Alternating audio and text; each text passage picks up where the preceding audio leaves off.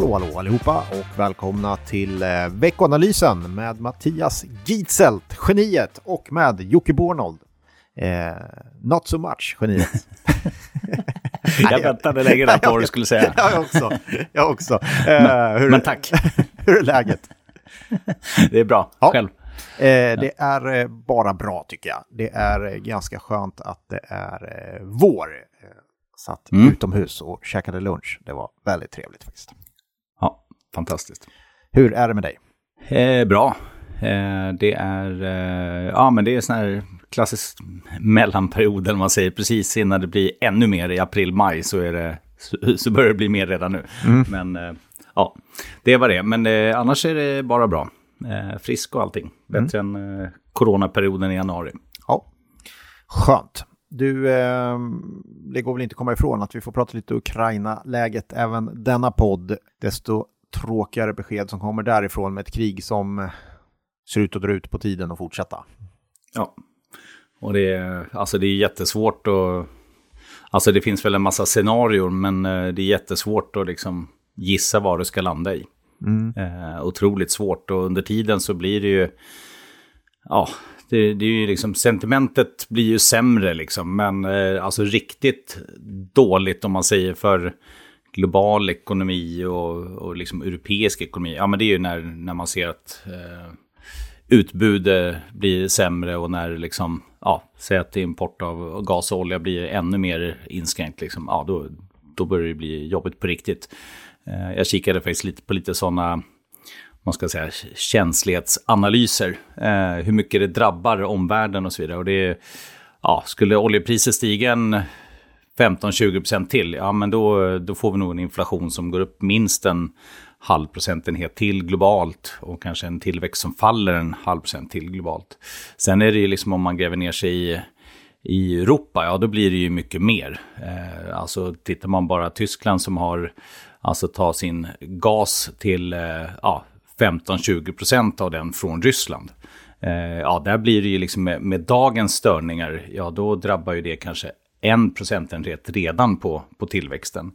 Men skulle det bli liksom ingenting från, alltså inget flöde från Ukraina, men då är vi på kanske 1,5, och blir ingenting från Ryssland heller. Men då är vi kanske, kapar vi kanske 3% från tysk tillväxt, och kanske 2 från eurozonen liksom.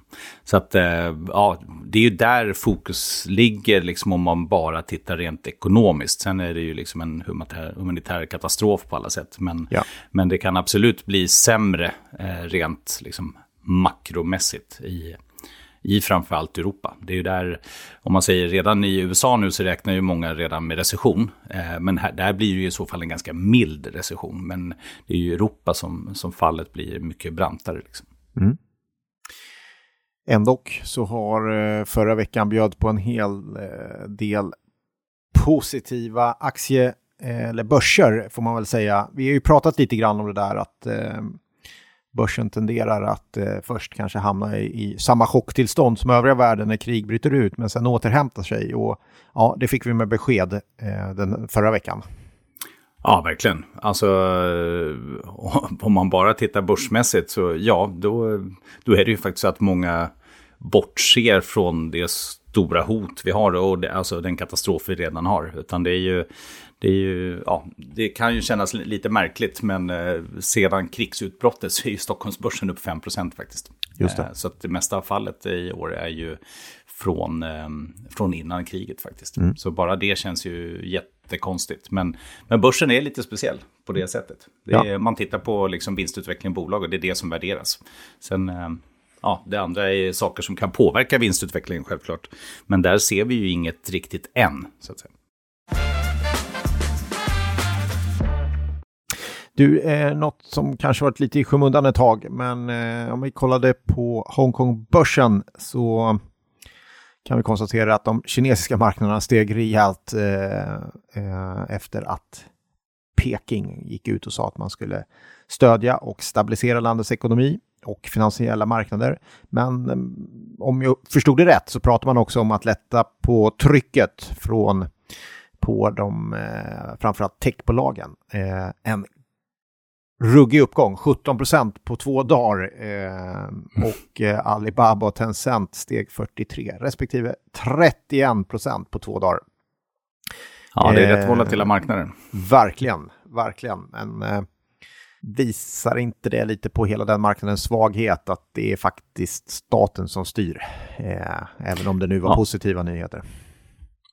Absolut, och det är ju egentligen, alltså det är det vi har sagt senaste tiden också. Förmodligen så kommer vi se lite stimulanser, för att man ligger ju liksom inte i takt med det tillväxtmål man har satt. Kina har ju ett mål om 5,5% tillväxt i år, och där det taktar man ju inte, utan det kommer vara stimulanser, och hur exakt de blir vet man inte, men ibland är det ju mer ekonomiskt, men ibland är det ju faktiskt rent alltså marknadsmässigt också, om man tycker att det är någonting som kan påverka konsumenter och liknande, så det är lite olika.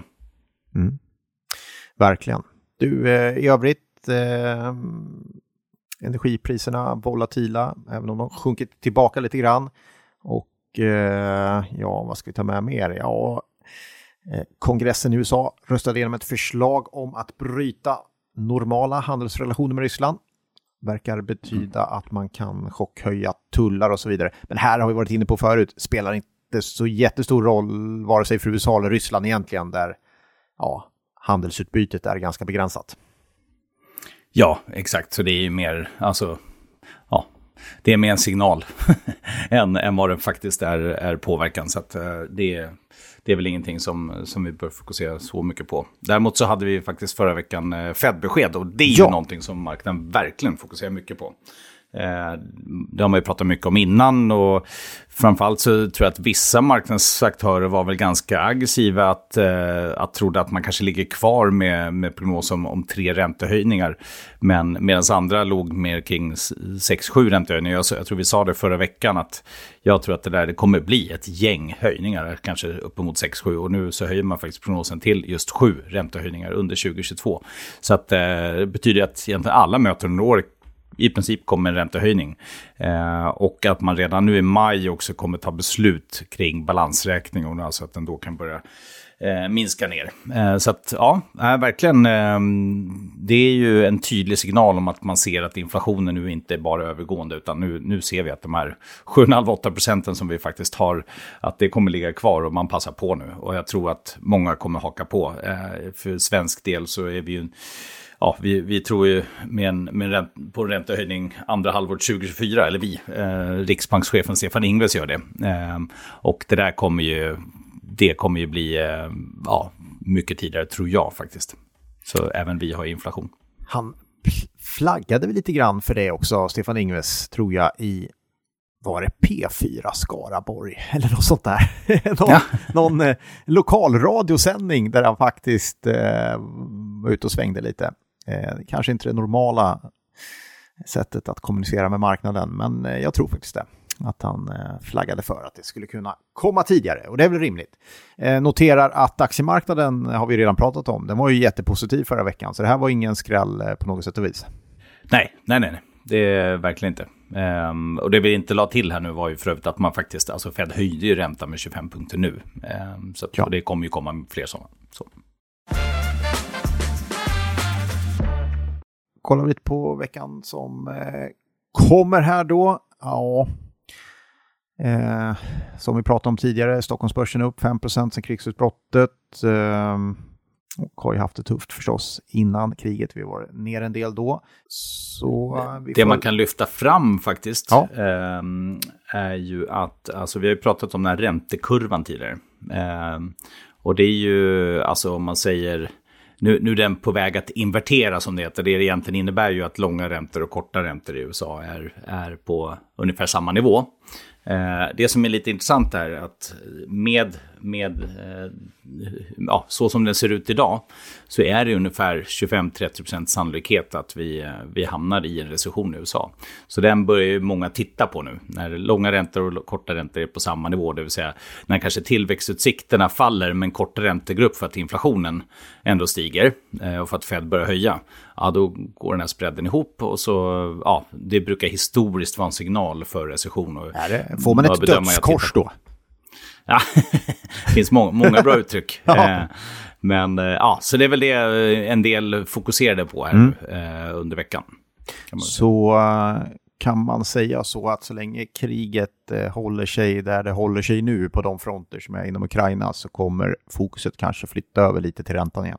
Ja, det tror jag. Och framförallt det som är, om man ser risker med Ukraina återigen ur marknadsperspektiv, är det vi sa förut, att det är snarare så att det är ännu mer stramas utbud på olja, gas och så vidare, vilket gör att det snarare inflationen går upp ännu mer och tillväxten faller tillbaka. Så då har vi en tydlig liksom stagflationsrisk där vi får se höjda räntor, men där tillväxten faktiskt ändå går ner samtidigt. Och då får vi den här inverterade räntekurvan. Just det. Mm. Bra. Du, veckan som kommer här då, har vi något spännande makrostatistik att se fram emot? Det kommer lite tyska producentpriser. Det har vi inte pratat om tidigare så mycket, men det är faktiskt, alltså det här scenariot ganska intressant. På ett år så är de upp 25%. De väntas stiga med 26% nu när februarisiffrorna kommer. För februari i sig så är det en stigning från januari med 1,7%. Så ganska ordentligt höjda producentpriser. Inte samma självklart på konsumentpriser som det vi pratar oftare om, men ändå höga tal, verkligen. Just det. Och sen så får vi preliminära inköpschefsindex som, ja, det kommer från både Tyskland, Eurozonen, Storbritannien och USA, och alla de här väntas ju sjunka något, så humöret går ju ner bland inköpscheferna också. Men de väntas ändå ligga på bra nivåer, det vill säga det man brukar nämna för expansionsnivå, över 50-strecket som är neutral nivå. Så att, ja, ändå helt okej siffror faktiskt i det som ligger i förväntningarna då. Och sen har vi då IFO-index som mäter tyska affärsklimatet, och det väntas sjunka det också. Så att, ja, vi kommer få se fler sådana här siffror som viker självklart, men de kommer ju från väldigt höga nivåer, och det är inte så att de faller brant hittills i alla fall. Men det blir intressant att se här nu när det kommer lite mer färskare siffror för just mars då. Mm. För om man tittar på de här preliminära inköpschefsindex så gäller ju de just mars redan, så där är ju efter krigsutbrottet, så det blir väldigt intressant att se. Yes. Ja, kommer vi kika lite på börsen, så är väl rapportperioden över för den här gången får jag säga, och däremot så börjar vi ju ramla in i stämmosäsong och en hel del lite större bolag som har stämma, och är det stämma då kommer det också ganska ofta utdelning, så det kan man väl hålla koll på då, att utdelningarna börjar nu komma och trilla in. Mm. Någonting annat du tycker vi ska ta upp innan vi stänger butiken? Nej, inte direkt egentligen, utan det... Nej. Vad bra, för tiden är ute där. Ja, härligt. Ja, perfekt. Då gör vi så här. Då tackar vi så mycket för att ni lyssnade på den här kvarten, och ni vet att vi är tillbaka nästa vecka igen. Ha det gott allihopa.